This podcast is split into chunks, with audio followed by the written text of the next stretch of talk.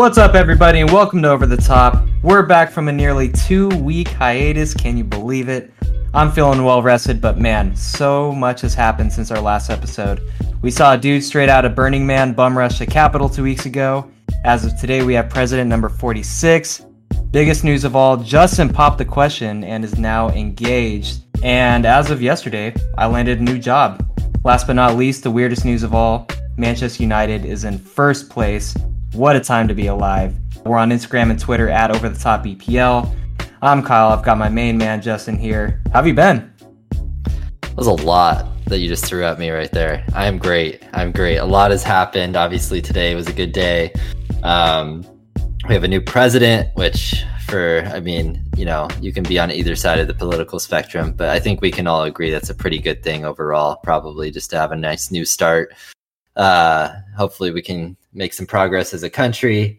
Uh, Larry Scott in the Pac twelve local Seattle news was just let go today. Uh, that's awesome for our local college. Not going to get into that on this podcast, but very good news overall. Yeah, I got engaged, Kyle. You, things are looking up for us in twenty twenty-one. It's a new year. Thank God. It's a, a bunch of new beginnings for twenty twenty-one. My puppy Poncho's one year old. A lot of shit's going on, man. A lot of, lot stuff. of shit. Um, I mean, yeah, just in our personal lives, obviously that's really exciting, but we're professional people, Kyle, so we got to stick to the matters at hand here. And what is the matter at hand?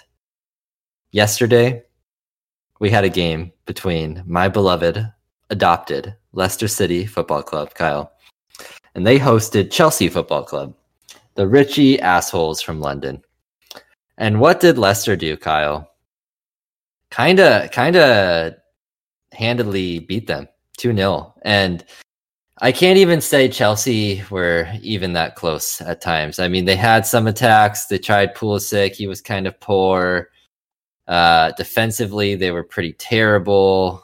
Midfield kind of all over the place.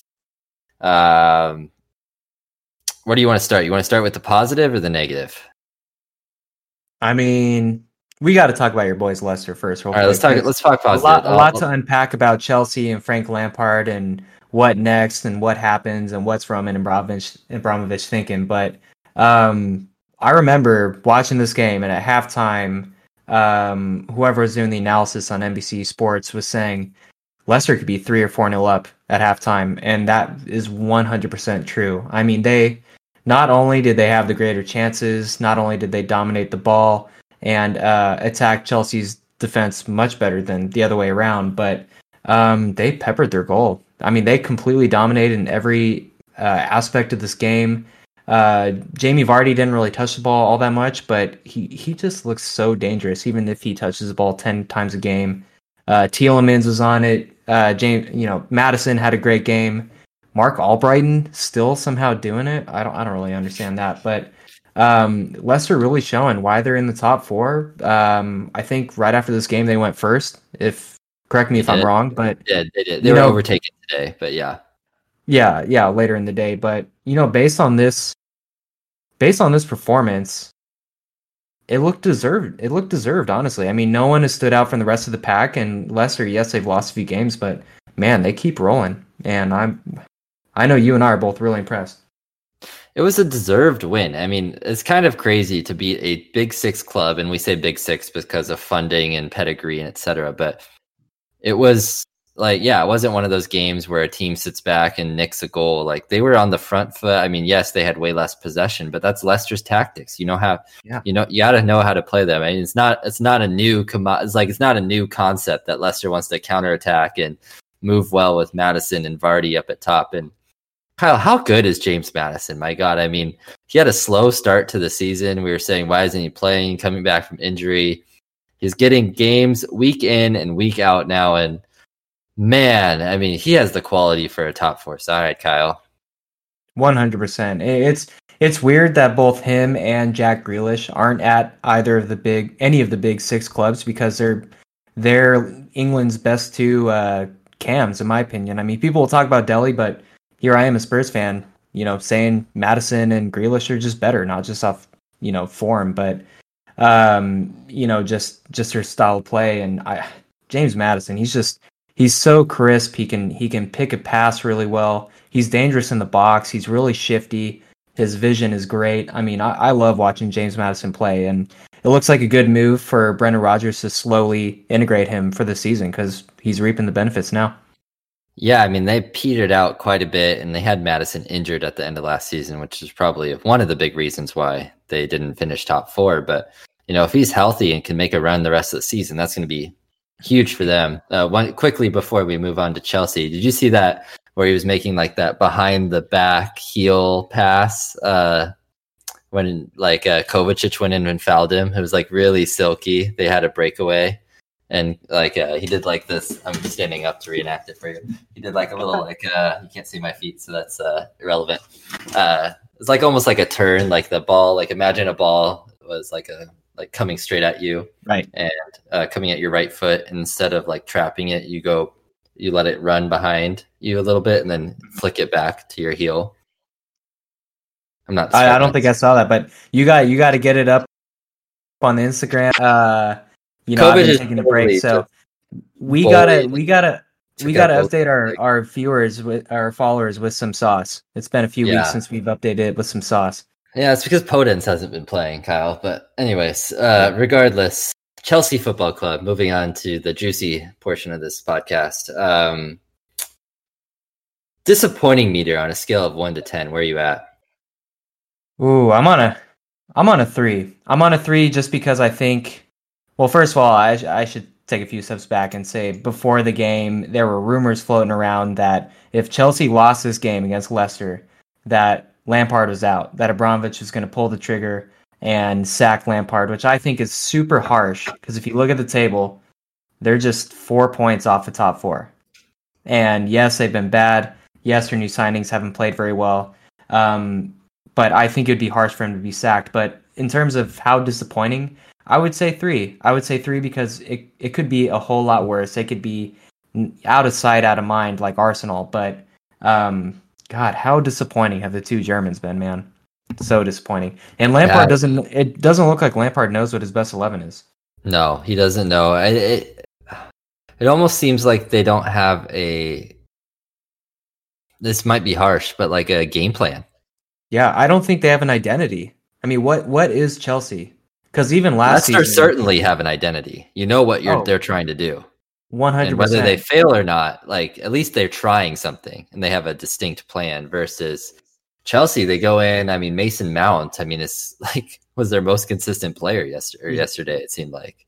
Which you know, you and I are not Mason Mount fans by any means, but he's not a terrible player. So no, but I mean, him and probably Ben Chilwell have been their most consistent players all season, and I don't know. I think that says a lot, but. I would even go as far to say last season, Chelsea had more of an identity and a style than they do this season. You, you I just, you, I don't know what I'm going to get from Chelsea every match. So Lampard's really feeling the hot seat. I, I do think it's harsh, but look, we all know, and Frank also knows how uh, Abramovich operates, and he's the fastest one to pull the trigger out of any owner. You mentioned the Germans earlier. Timo Werner didn't get the start this game. Uh, For the two wides, we had well, we had Abraham up top. We had Callum Hudson-Odoi on the right. We had Pulisic out on the left. You can't say either of them made not much of an impact. You could tell Pulisic was a little more lively than Callum Hudson-Odoi, but neither did a whole lot. Um, Kai Havertz did start this game, Kyle, and again, just another performance where you couldn't tell if he was. I, I mean, you could take. Many decimals off the million. Like it could, he could have been a seven million dollar player, and I would have never known. No, like, yeah, he he just what he was a passenger. He wasn't even part of the game, and he played a little deeper this time, and finally was in that sort of cam, maybe more of a center mid position. But it just, I, I question if his skill set is suited to the Premier League. But I, I think more than anything, we just got to give him time. I'm more surprised that Timo Werner just can't seem to put a shot on target. I mean. Baffling, but it does. What I will say is Lampard in this time of difficulty is turning to young players, similar to how he was last season. I mean, he's he's sticking with Hudson-Odoi, with uh, Mount, you know, all of these younger players, and it's it's ballsy, but he hasn't reaped rewards from that yet. Who we didn't see, Kyle, was Giroud, and we mentioned a few podcasts ago that Olivier Giroud was their most consistent player. When he was playing, they were winning, they were scoring goals.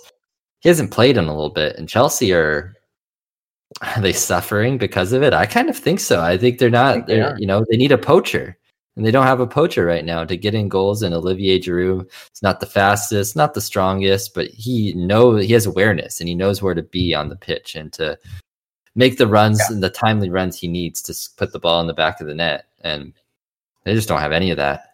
I couldn't agree more. They just need a target man. I mean, Abraham looks like a target man because he's tall, but he's more mobile. He runs the channels and runs it behind defenders. But Chelsea, they need some kind of focal point, and Giroud is their only striker who's any kind of a focal point for this team, especially when you have pacey wingers who can he can who can run off of him. So, yeah, Chelsea. He hasn't been sacked yet, Lampard, but um, you know, it might happen. We'll talk about that a little later in the pod when we go through our state of the state of the union, if you will. Uh, lastly, Kyle, before we move on from this game, Chelsea's defense, pretty disappointing second goal. I know James Maddison did score, but what was Reece James doing? I mean, he was just sitting there, and I've liked Reece James, but he was just sitting there ball watching. Maddison, whoop, yeah, runs in behind him, and then Rudiger, I think it was, had to go and try to cover and. Terrible defending. Like, that's almost inexcusable to not run yeah. with your guy. And like, if I'm Lampard and my job's on the line, like I'm starting Azpilicueta because I kind of know what I'm getting versus Reece James. You, you can't have that lack of effort in the Premier League against a good Leicester side. No, I mean, he was showing his youth on that play. And I mean, look, he's great going forward. He's got a great delivery. He's very technical and strong and fast, but yeah, that was just a complete lapse of concentration. And especially in this moment when Lampard's really on the hot seat, you can't you can't be trusting players like that in big games like this. Moving on to today's games, and we'll be quick here because we have a lot to go over a little bit later, but Manchester City earlier today hosted Aston Villa and grinded out a two nil win. I mean, they had a lot of shots, but Aston Villa kept them at bay with some real heroic defending and goalkeeping, I will say. I mean, I couldn't tell you watching that game, and I was working and pausing and like looking over at the screen and then working again, et cetera. But I swear to God, Kyle, every time I looked over, Manchester City had a corner. Um, so like that's how the game felt, and City finally broke through with a great Bernardo Silva goal, uh, and then finishing it two nil late with a penalty. So tough game for City, but what do, what do we make? What do we make of this game? Oh, man, what I make of this game? Well, well, one, I was impressed by both sides, honestly. I mean, we've been saying it time and time again about Aston Villa. We expect them to fall off, but they, they're in every single game, and they really impressed me, in the, especially with how they defend it, because I thought they were pretty weak defensively, but they were throwing bodies on the line on this one.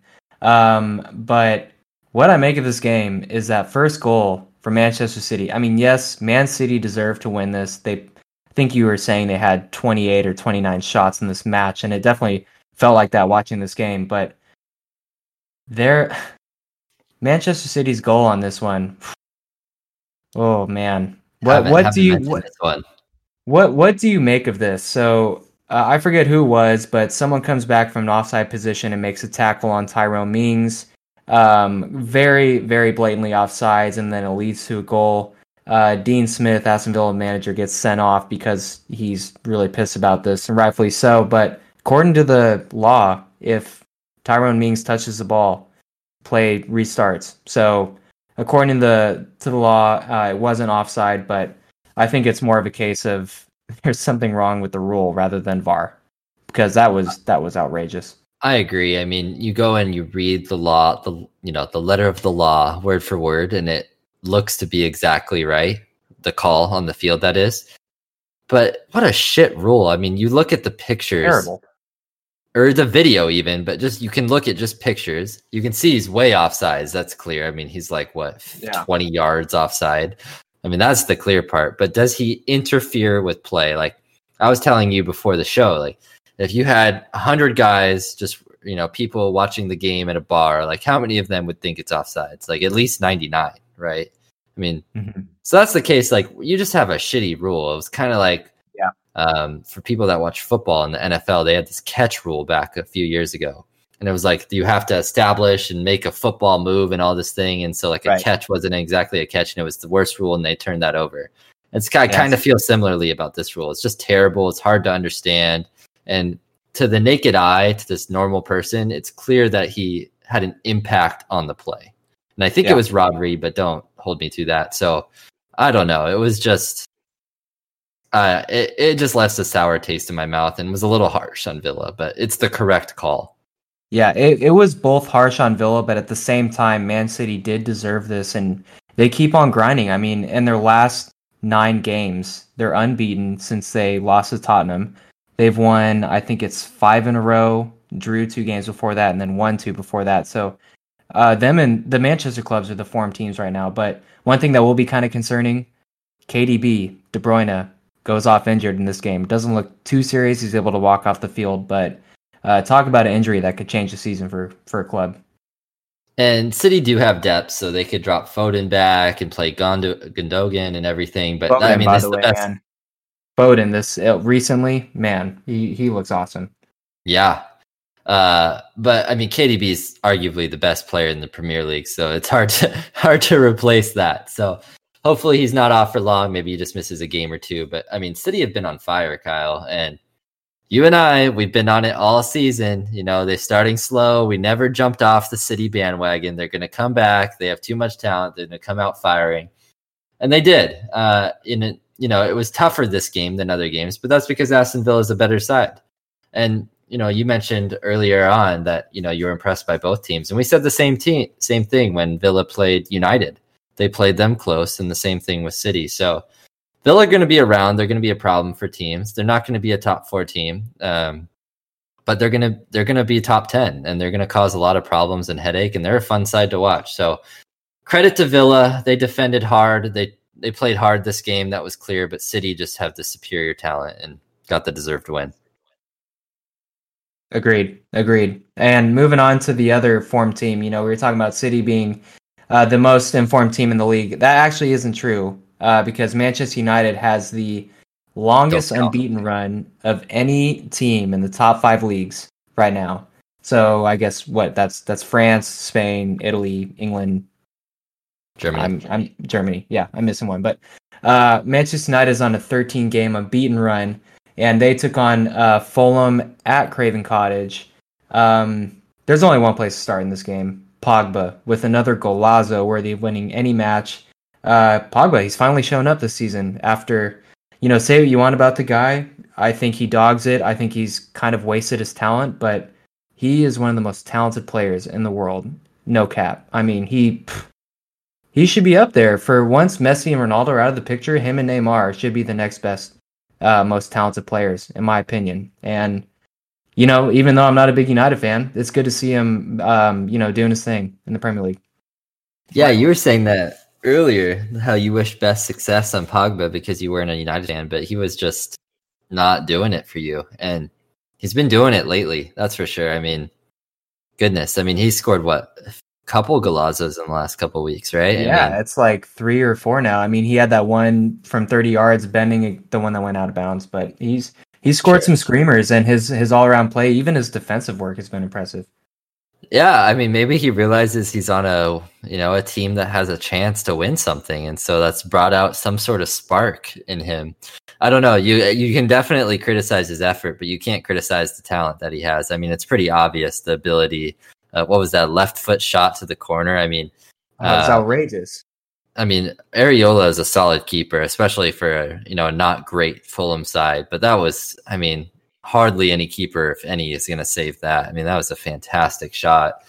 And, you know, United still, you know, I know we have a note that they come back to sit top half, halfway, but it seems like it's a theme.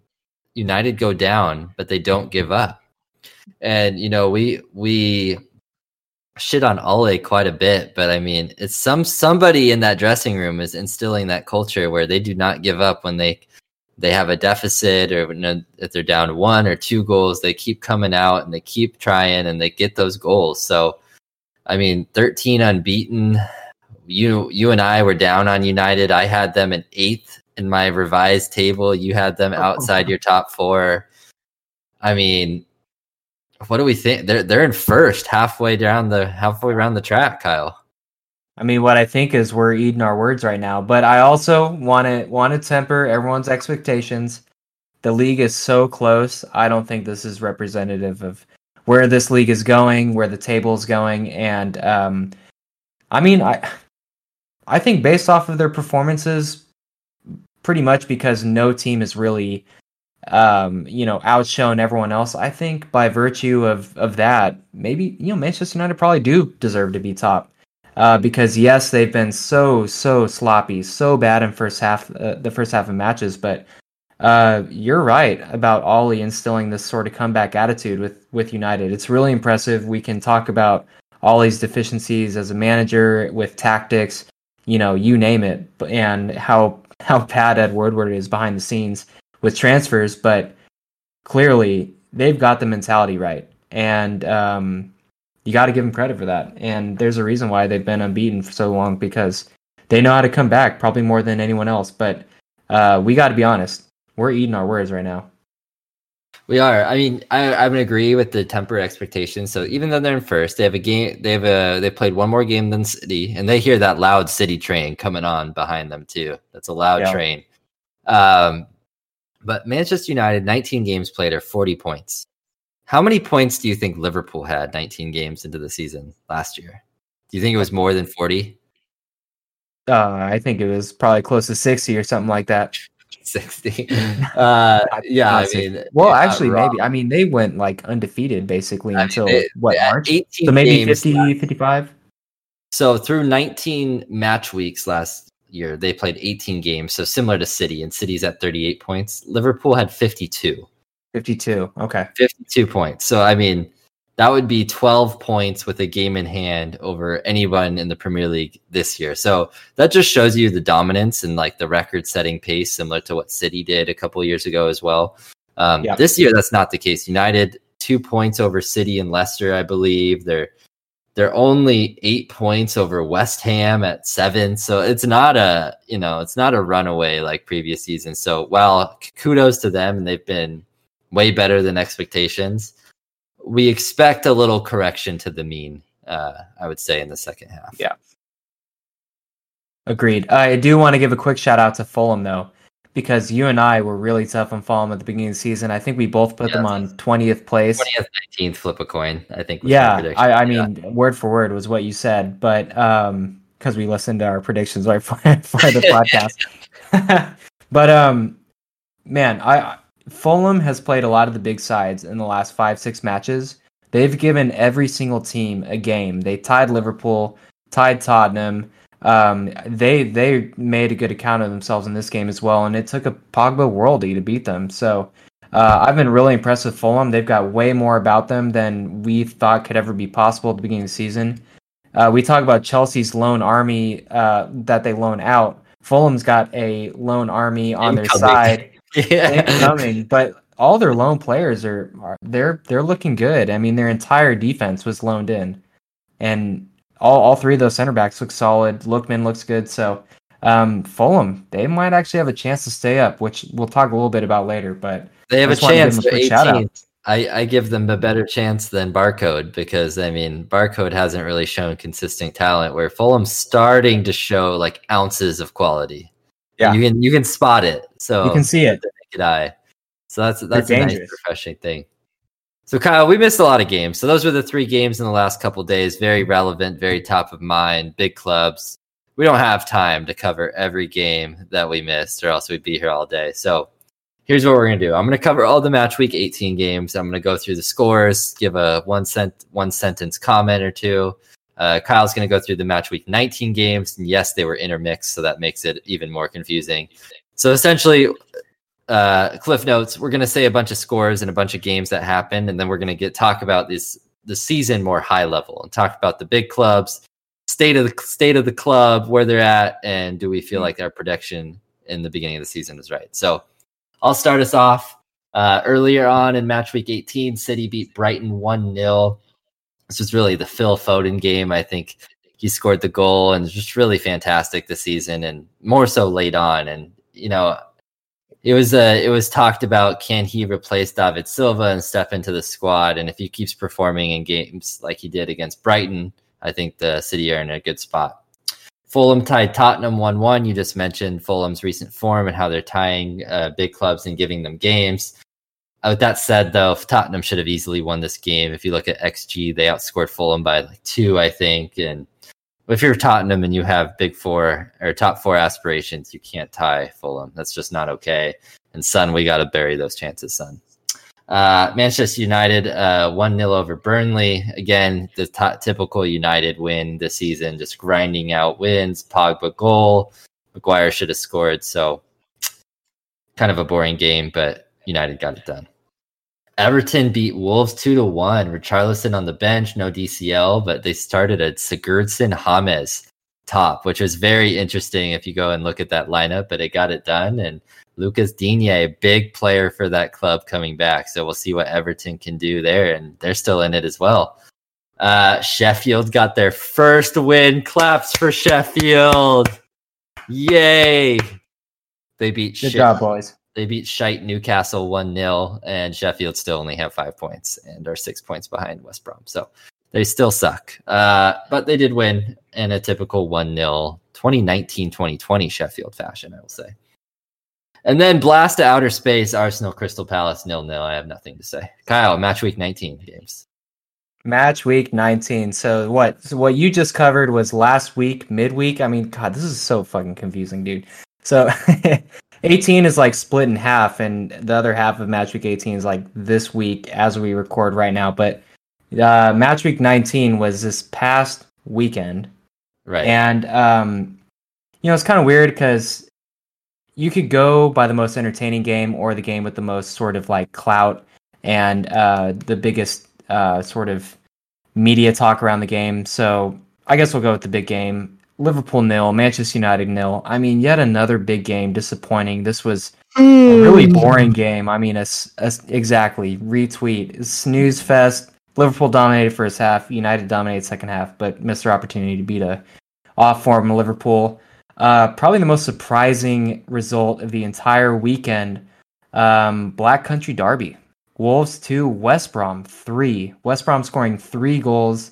Uh, two were penalties, though, from uh, Mateus Pereira. Uh, Wolves looking not so solid. You know, we've been talking about their issues with the striker, but suddenly their defense isn't looking very good. I think maybe because Nuno is having to rotate this year, unlike last year. Uh... Leeds laid a laid an egg against Brighton. They lost one nil.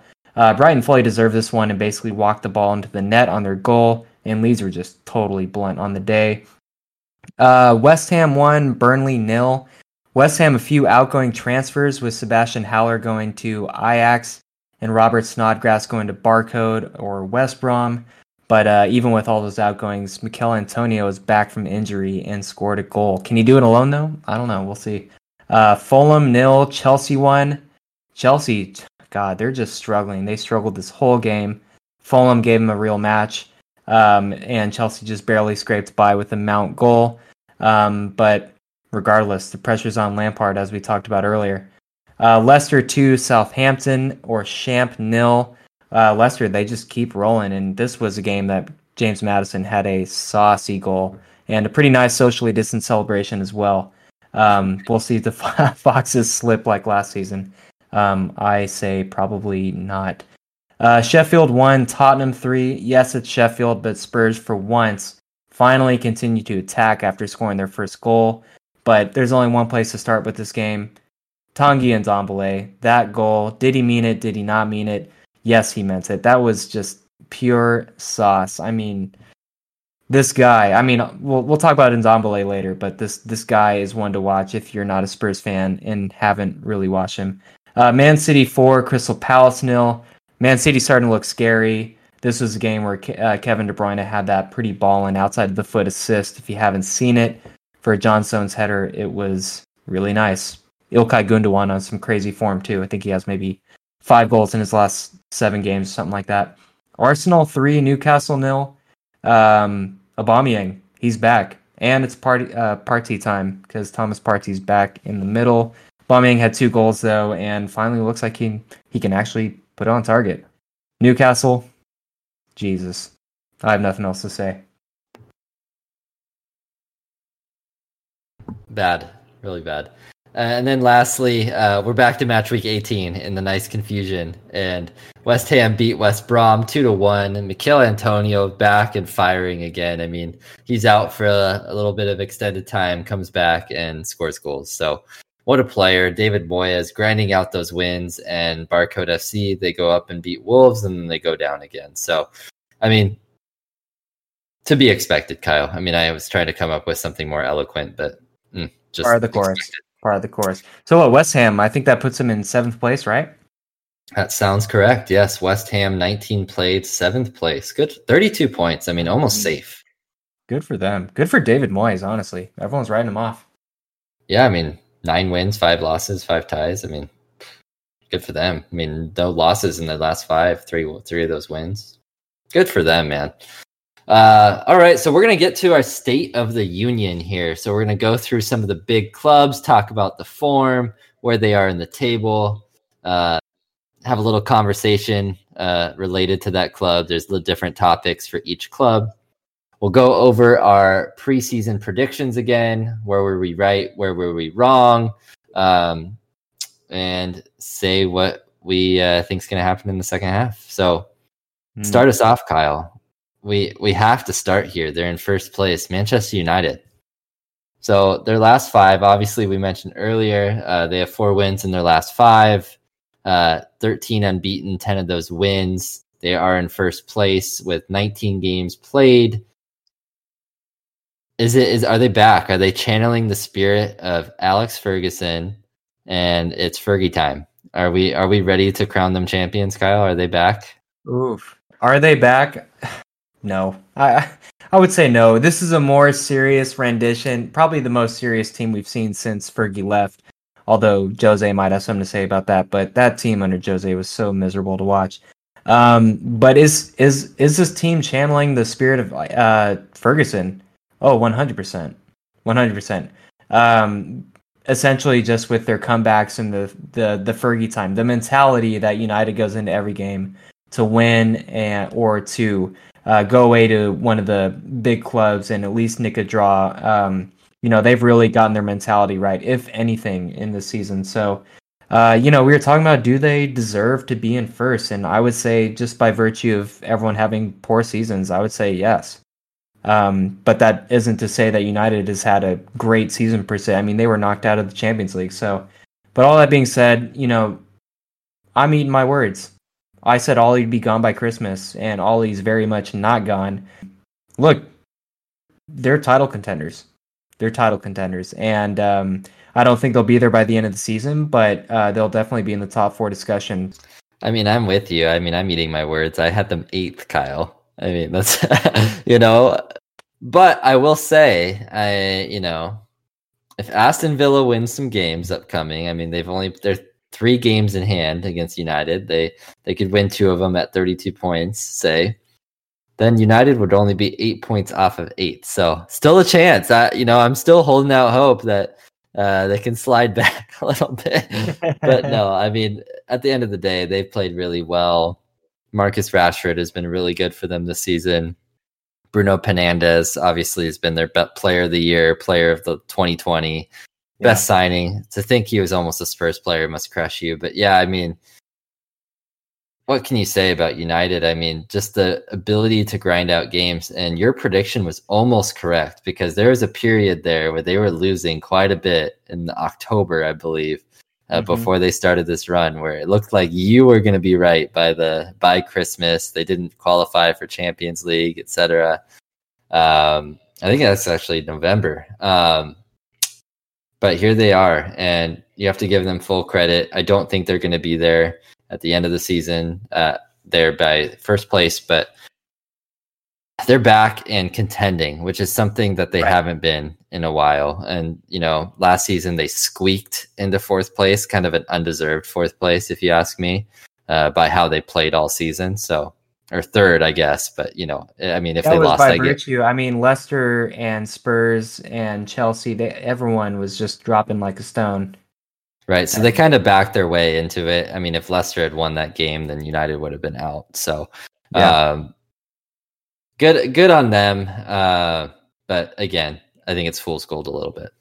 One That's thing I will up. say, though, real quick, is I, I think United's good form seems to be go- working in um, incongruence with suddenly Paul Pogba showing up, and they finally seem to True. have found a good partner for Harry Maguire with Eric Bailly. But as we all know, the dude hasn't been able to stay fit for like four years, so he's probably going to get hurt in the next few games. But uh, I have noticed those their good form has coincided with both of those guys um, playing, and Edinson Cavani um, scoring goals, starting games as well. So, um, look, they they got a squad. Other side of Manchester, the blue side, Manchester City uh, started off slow. Kyle, I mean, this season they were down there in the table, slow to get going, always games back, but. Here they are. Look at their form. W, W, W, W, W. Now in second place with a game in hand, two points behind Manchester United. Kyle, I mean, I'm going to give it to you straight. They're back and cruising.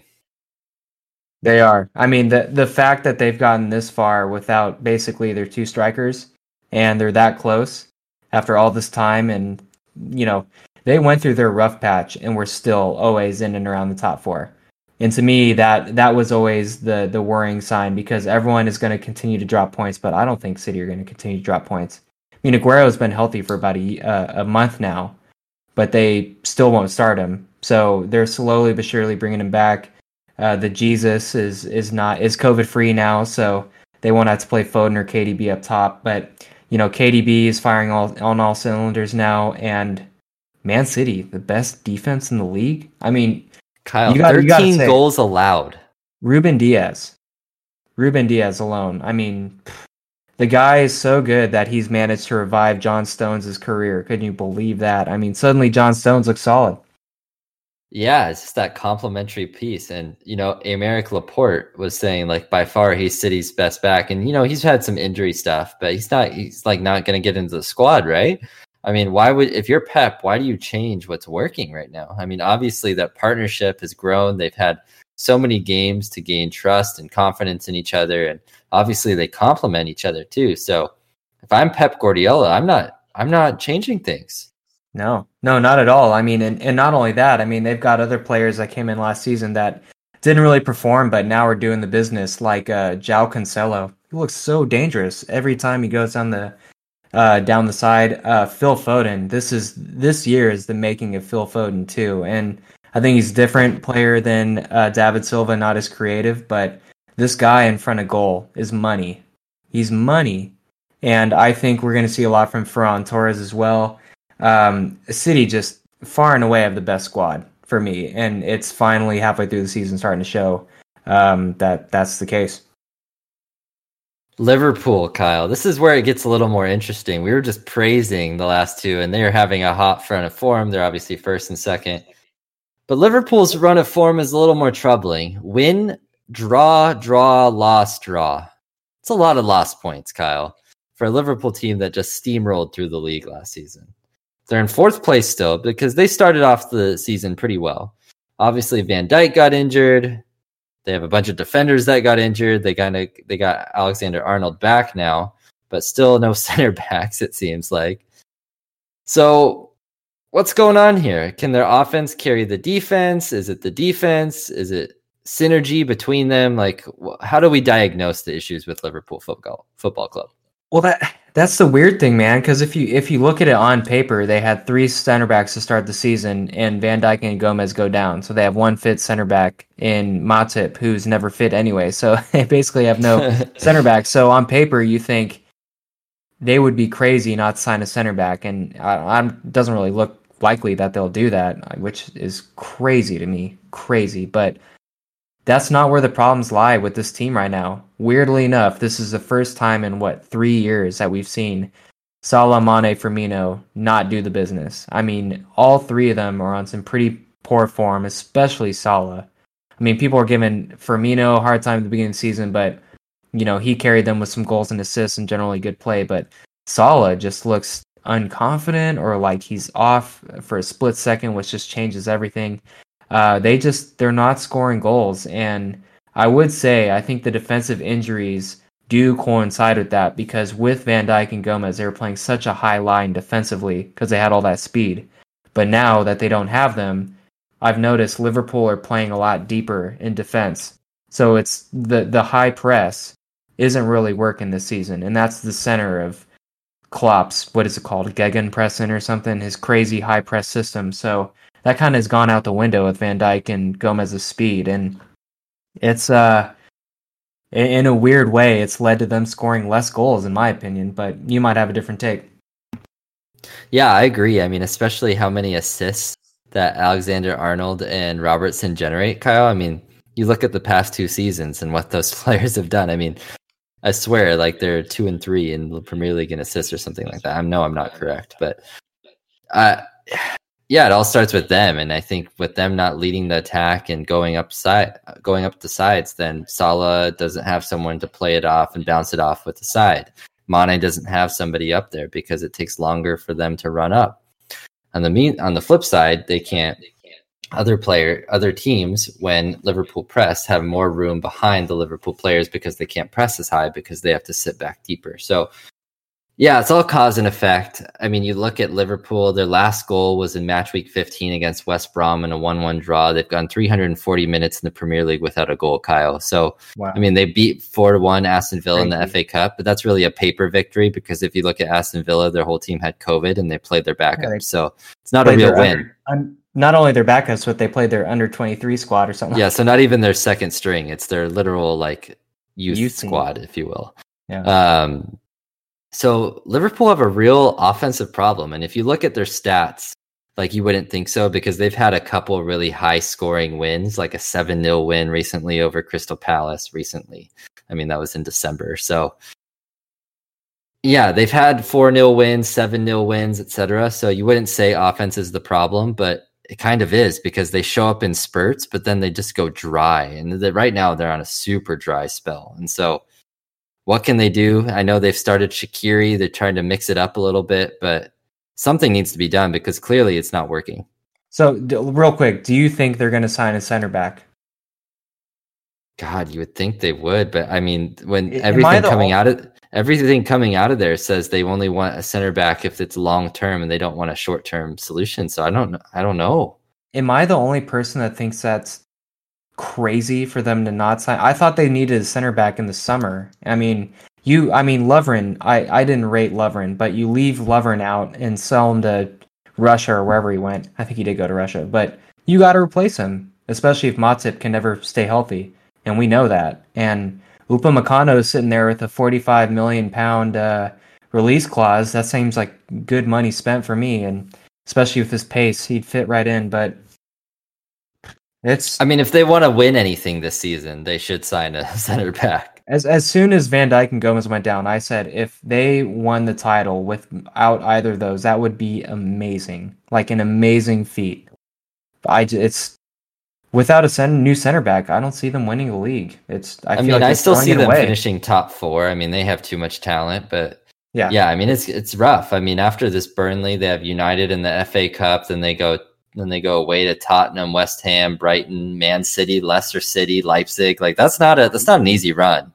No, and especially with all these fixtures congested. I mean, you look at the dates of these games: one twenty-one, one twenty-four, one twenty-eight, one thirty-one, two three, two seven. Like, that's every four yeah. or three days. I mean, you have to what? rotate through players, and you have no and one defenders. Thing I will say, one thing I will say is I think the condensed schedule with the pandemic is not conducive to Klopp's style of play, like, whatsoever. So I feel like he might actually be affected negatively from the pandemic, probably more than any other manager that I can and think And we've of. heard him bitch about this, too. Well, other yeah. teams won't agree to the five-sub rule. And he looks kind of unhinged. Yeah. And he's just been really angry this year, and it's just like, it's kind of unlike Klopp. Moving on, Kyle. Obviously, lots of interesting develops with Liverpool, but Spurs, Kyle, your beloved Tottenham Hotspur. What to say him. about them? Here's their recent forum, L D W D W. What does that tell me? They're fifth place, and my problem with Tottenham, Kyle, is they're just inconsistent. They have yeah. all the talent there. They put together performances. They're like, wow, Tottenham are clearly a fourth place team. And then they put up, or top four team, I should say.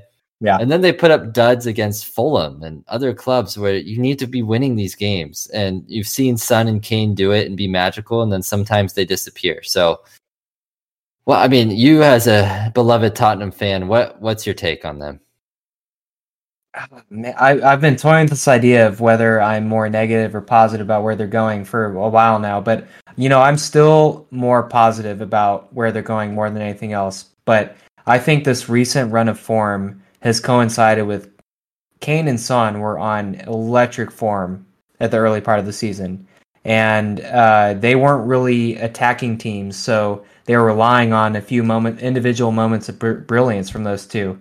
And now that they're on a little, you know, I wouldn't say a rut, you know, they're not playing poorly or anything, but um, it's going to show that they need to attack more. And once they score that first goal, which they always score the first goal, they need to keep on pushing, keep on attacking. And to me, that looks like Mourinho's tactics, which is frustrating as hell, and I think everyone could have expected, but...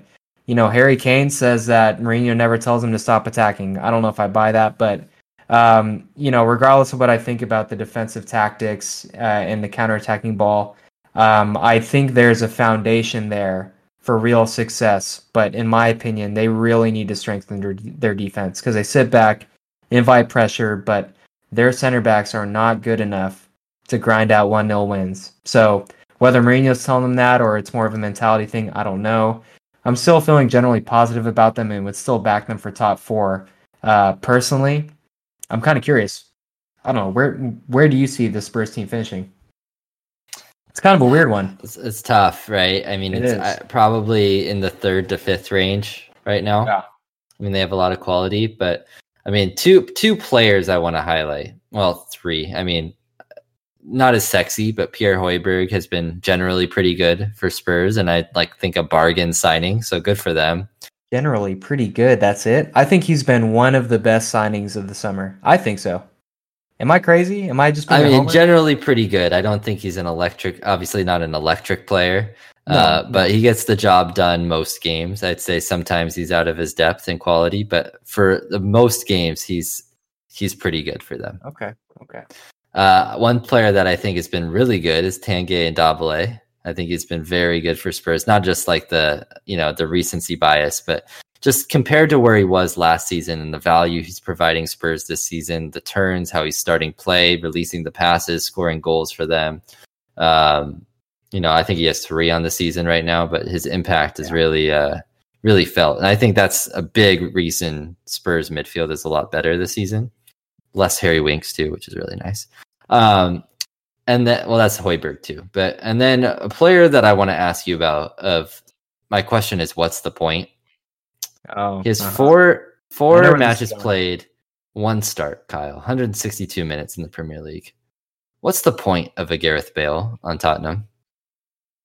Yeah, it's... you're supposed to bring him in on matches to come save matches and score goals, especially break down these shittier teams like a Fulham. Yeah, I agree. What what's the point? I, look, well, you hit the nail on the head right before you pass it over to me. Like, to break down these shitty teams that sit back and defend, park the bus, or defend with ten men, those are the games you need Gareth Bale stepping on the field. And we've said he should be part of an attacking trio. I'm starting to think, okay, if he doesn't have the legs, if he can't do that, why not put him in that center attacking mid position? Why not? I, I just, I don't get it. I, I, I think the move was kind of a P R stunt. And a positive P R stunt because, look, it kind of like lifted the whole team. It was like, holy shit, we can attract a player like Gareth Bale. But I couldn't agree more, man. Especially in these games where teams are sitting back, you got to bring on someone like Bale or Dele. Also, hasn't played at all. I mean, that's talk about transfer rumors that continue to swirl around Dele. But it doesn't really make sense to me either. But I will say, I think against the good teams and the big games, Steven Bergwijn deserves it. I know he hasn't scored. He had he's missed a few chances, especially against Liverpool, but his general play, he deserves to start over Bale. It's it's as simple as that. But you t- you touched quickly upon uh, Ndombele. I won't spend too long on this, but I swear this guy is has outrageous talent.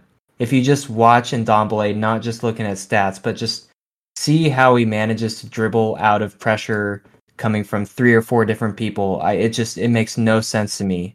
And this guy has a skill set that can take him to the very, very top of the game, whether or not he's athletic enough or applies himself to get that far. But I watch I watch Ndombele, and I'm like, this guy has every bit of a Barcelona D N A kind of thing going on. I mean, he's outrageously talented, and it makes sense why they spent so much money on him. And one thing I will say is Giovanni Lo Celso was maybe Spurs' best player last season. He's been struggling with injuries all year. That is one area where Spurs can hopefully hope for better um, from here on out. Because if they can get Højbjerg and Ndombele and Lo Celso as a three in that midfield, that's pretty dangerous, man. It's pretty dangerous. But I'm still feeling more positive about Spurs. I think their season's a success if they, say, finish fourth and win a Carabao Cup and challenge for F A Cup or something like that. I, I would take it. I think most Spurs fans would take it. Gareth Bale is generating more X G per ninety.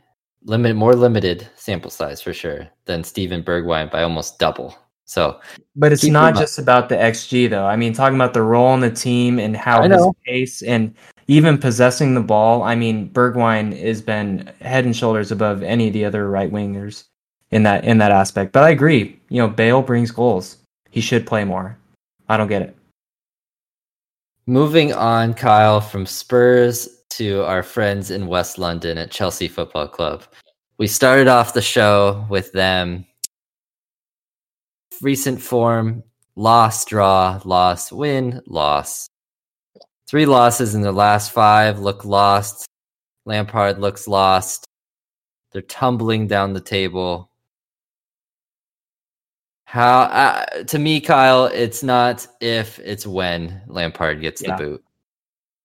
Agreed. And it, it's a shame. And I think it's more of a matter of if, if rather than when because, or sorry, when rather than if, just because of who their owner is. Mm-hmm. Abramovich. I think if you put Lampard on any other Big Six team, I think they give him more of a chance. And we I mean, saw kind of an identity last season, but not this year. They look all over the place. He struggled to integrate big money signings with the Germans, and I mean Chilwell's worked well, and so's Mendy. But uh, it's it's a weird one. I look at Chelsea, and I, I don't really understand what I'm looking at, what kind of team they are, what they try to do, and that's probably the most damning, you know, uh, thing you could say about them. I don't know what what they are, what they try to do. Kyle, the next three are against Luton, Wolves, Luton in the F A Cup, Wolves. And uh, Burnley, I believe. If they lose or tie any of those three games, I think Lampard is gone. Well, okay, you're you're talking about Lampard. So there are these rumors coming out that he'd be sacked if he'd lost to Leicester. He hasn't been sacked yet. We're you know he lost to Leicester yesterday, and we're recording on Tuesday night. Uh, so we'll. I don't know, I think he would have been sacked by now if that was the case, but I, I think it'd be a mistake. I mean, who who would you get? Max Allegri, maybe? I mean, that the rumor is out. They want a German-speaking coach to help, you know, raise the, the, the floors of Kai Havertz and Timo Werner. Now, so we don't know how accurate this is, but uh, like a Nagelsmann or a um, Not happening. or Tuchel. And I don't think Tuchel's it, to be honest with you. But Tuchel's an interesting one because he would actually enforce uh, style, but Julian Nagelsmann, yeah, get in line with everyone else in the world who wants Julian Nagelsmann. yeah. I mean, good luck, especially mid-season. You know, I just if they sack Lampard, I don't think they become a better team unless maybe you bring in Max Allegri, bring in the strict Italian sort of defensive style or something. Back to when they last won with Conte was the the strict Italian style too. I mean, well, that's the Chelsea way. You know, there are no projects. You just fire managers like it's like they're hotcakes and you know, like it's no one's business. So it it's a weird one though. It's it's really weird. And if I was a Lampard, I would stick with. In order to ride out this storm, I would stick with the players you can rely on rather than these big signings. I would. Moving on to Arsenal Football Club, Kyle. They uh, we shat on them almost this entire season. In the beginning, we were praising them, you know, liking their style of play in the first four weeks. Ever since then, we're like, oh, we don't know, we don't know. Oh, we hate Arsenal. They suck, they suck, they suck, they suck. But now, Kyle, the last five, win, win, win, draw, win. So thirteen points out of their last fifteen. They've climbed up to tenth. Yeah, they've climbed up to tenth because you should have seen what they were before. Uh, is Arsenal Football Club back in the mix? Are they ready to come back and make Europa, Europa League, Champions League challenging runs here? Ooh, okay. Are, are Arsenal back to where they were? Uh, no. But are they back to challenging for Europe? one hundred percent. I wouldn't even rule them out of top five or top four. I don't think they're good enough, but they're, I mean, correct me if I'm wrong, but I think they're within eight points of fourth place. Maybe within. Correct. Yeah, right. So it's not, it's not, um, you know, out of reach for them. Aubameyang finally had a good game this season after his big contract. Uh, their young players are starting to look good, like Smith Rowe and Saka. I really like both of them. Gabriel looks like a decent signing. Thomas Partey's money. I just love watching that guy. He's just mm-hmm. a smooth operator. Um, but everyone knew this going into the season. So are they back to the great Arsenal years of Wenger? No. They've still got a long ways to go. I think it's a, I think it's asking a lot of these young players to carry them, but um, I mean, they got the wins they needed, but their last five games have been against some pretty easy teams.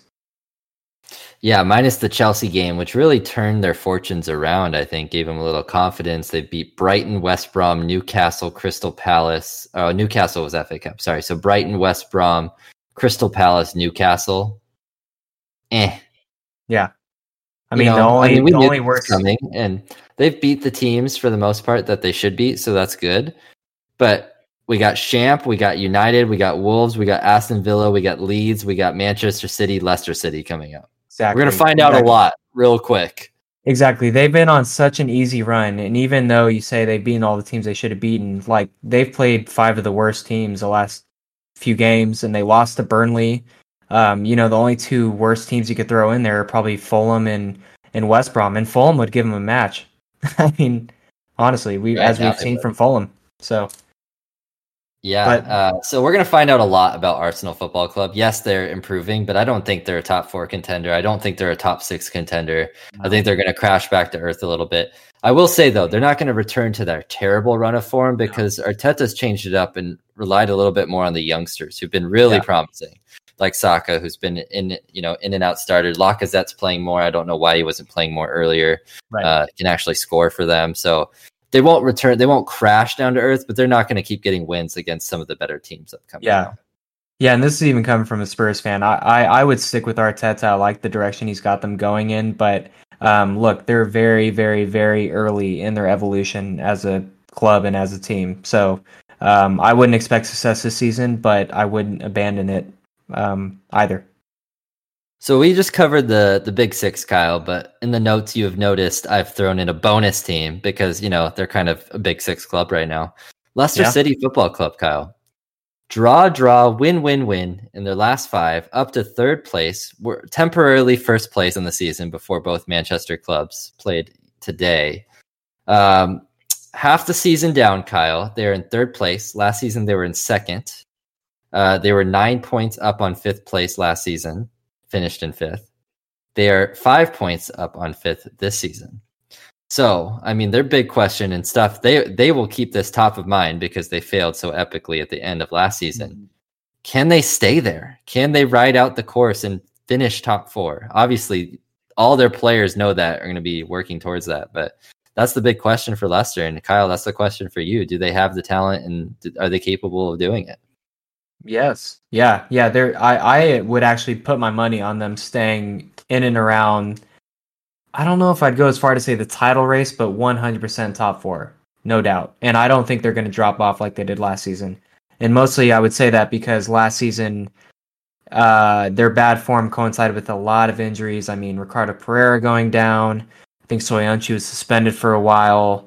Um, I forget who else. Indeed. He was injured, Madison, but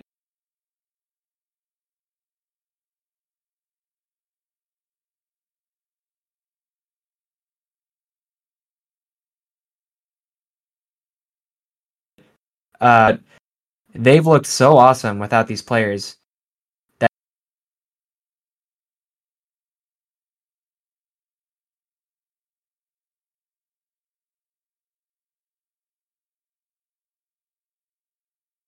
That you look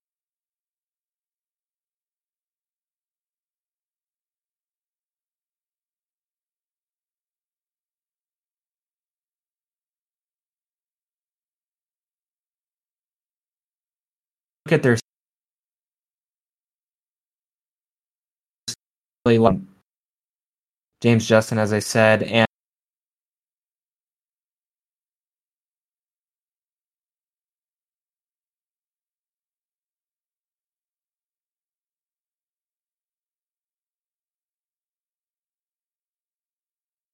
And the one he wasn't even supposed to be playing this early because Soyuncu was supposed to be the plan, and then he got injured. So yeah, I love watching Fulham.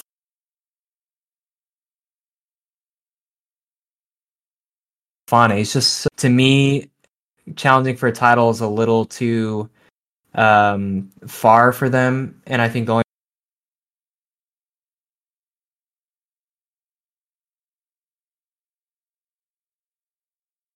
reason they're challenging is, oh, do you expect them to, to dip in form? Uh, I mean, they'll have match weeks where they, you know, have a dud, and especially with Europa League resuming in February, which is when more players are going to start to, they're going to need that rotation, especially with Ricardo Pereira, James Justin, um, Amarte, et cetera. So um, they are they are inconsistent. Yes, so like they'll they'll have a crappy draw against Crystal Palace, for example. Like that'll just happen. But they're going to be in, and they will be in top four. They will be in top four. Three games left into the season, Kyle. Their last three, okay. the schedule okay. makers did a wonder here. Their last three games, Kyle, away at Manchester United, away at Chelsea, home against Tottenham. Spurs. I know that Spurs game is at the last last of the season. So those three games, they will be in top four before those three games. So we'll see what happens, but that's a make or break for them. Ooh, spicy. Because, I mean, before that, think of, like, if they have those three teams last, like, they have some cupcakes before that. So, yeah, I mean, they're going to be there. So we'll see what happens, but it's going to be fun to watch Leicester City. I mean, props to Brendan Rodgers too. I mean, what a job he's done since yeah. coming in and taking over for that club. I mean, obviously he was criticized for leaving Celtic mis- mid-season and stuff, but I mean, who cares about who yeah, cares? who cares who about cares? Celtic, right? When you have Leicester City, and I mean, what think a, of what all the good, pr- think I mean, of all the press that Leicester City gets right now. I mean. Yeah, I mean, what a good club and a project to take over, honestly. I mean, I've, I'm so impressed with how their Leicester ran as a club. I mean, honestly, top to bottom, it's it's just really impressive. And uh, Brendan Rodgers both deserves a job at one of the big clubs, but at the same time, why would you leave? I mean, seriously. Not mid-season. I mean, you're top four right now. I mean, if you get into the Champions League, you want to stay at Leicester at least next season. Leicester's a good place to be. They can buy big players. They can spend money. Maybe not the same wage structure, but they can drop thirty million dollars on a nineteen-year-old center back like Fofana and call it good, you know? Especially so, if they get into at least Europa League next season. That's more money for them. So, which they should. Uh, all right, Kyle, that's it for our big profiles. We have some other contenders for Europe. I mean, how serious do we take Everton, Southampton, and Aston Villa real quick? Uh, I think we take Everton seriously. Southampton, I'm super impressed, but uh, I would expect the... the top of the league to sort of make a distance between them. Aston Villa, that's a weird one. I still can't really make out uh, Aston Villa, but I, I think they will be challenging for Europa League, but they're not top four contenders. But I say that, but they they were really impressive against City today. So I don't know. I, I would I would throw Everton in the mix, but that's about it. But who you got? I think I have the same order. I have Everton edging out Aston Villa and then Southampton. Well, good. No worries for them by any means. It's just they have less depth and everything. So I, I, I picture them around a ninth or a tenth place club. But I mean, they've done they've done a really good job. So um, no no criticism of Southampton. I just don't think they're there with their squad. Yeah. Relegation, Kyle. Um, we predicted West Brom, Fulham, and Burnley down there in the beginning of the season. I mean, we're mostly right outside of that Sheffield just total disaster class, not being able to score a goal. Um, so right now we have our picks are currently seventeenth, eighteenth, and nineteenth. So we were we were almost correct. So any changes to your relegation picks? Ooh, ooh. Okay. Well, well, yes. Well, I did have. Let's see. So my, my relegation picks were Fulham twentieth, West Brom nineteenth, Burnley eighteenth. Would I change any of that? It's funny because I actually put Aston Villa down there before uh, the transfer window closed. But uh, as soon as they made their signings, I pulled out on that one. Ooh. Yes, I would, because Sheffield, I mean, they're done and dusted. There's no way Sheffield's getting out of this, so they're one hundred percent getting relegated. Uh, it's it, it just shows how amazing last season was for them and where Chris Wilder got them. Uh, so for me, yes, I, I think I think Sheffield will stay in twentieth. Uh, I've got, I would probably keep West Brom at nineteenth. I think they're going down one hundred percent. I'm actually so impressed with Fulham, who I put wrote in for twentieth place, that I'm questioning if they'll survive or not. But I, I think I'll still pencil them them in for eighteenth, barely barely sur- uh, getting relegated instead of Burnley. What about you? Yeah, I mean, Sheffield's going down and West Brom are going down. That's like, you know, death taxes. It's like the guarantees in life, you know. Um, eighteenth is harder. I do think Fulham are going to get relegated, though. I think they're in a, a good run of form for them, and then they're going to crash back to earth a little bit. So, unfortunately, I think Fulham are going to go down. Burnley are going to survive just slightly, although I would not be surprised. I've probably seventeenth place. They can't score a goal. They're actually the worst offense in the league and somehow have four wins from nine goals scored. It's kind of amazing, to be honest, that, that they have four amazing. wins. Um, Brighton, I mean... last season at this position, sixteenth place Bournemouth, or Bournemouth were sixteenth place at this time and got relegated. This year, our favorite club in the world, Brighton, is sixteenth. So they could, they're still in the relegation fight too. I mean, they're only five points up of Fulham. So could see them. I doubt it. I feel like they have way more quality than Burnley, at least. You say um, that so. though, but they're, they're really str- I mean, they both, the X G love, love Brighton. Kyle. They they've managed to look good, quote unquote, but still play terrible. Like they can't score. I, I don't get amazing? it. Do do you think there are any other teams that could be thrown into that relegation dogfight? I mean, we're talking about Fulham, West Brom, Burnley, Sheffield, you know, Brighton. Is there anyone else that could, you know? I mean, Newcastle? You could technically throw Newcastle, but I think they're just going to dog it enough to survive. They look um, really bad right now, though. They are bad. They are really bad. I mean, about, maybe, but I Palace? think they're going to survive. I don't think, I think Palace, like, they're just going to have one of those games where they go up one nil, you know, and get lucky and then not concede. Um, well, well, I hate to say this, but what about Leeds? Leeds are fine. Yeah. Yeah. They, they're going to beat up on these crappy teams. I hope so, man. I hope so. Because they'll get, they'll get floored by games, they're just... but they're going to be fine. Palace, Wolves are going to be fine, even though they're not good this season. Yeah, you just have clubs that are really bad this season.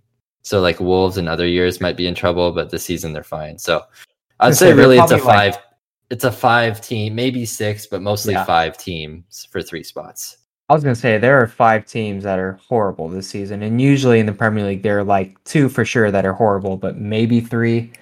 You know, we've got five shit teams this season. You know, I, I'm actually upset that Brentford didn't get promoted instead of Fulham, but um, or West Brom or or whatever. I should have been, it should have been Brentford over West Brom because yeah. they they botched it on the last day of the season. Actually, two last two days of the season.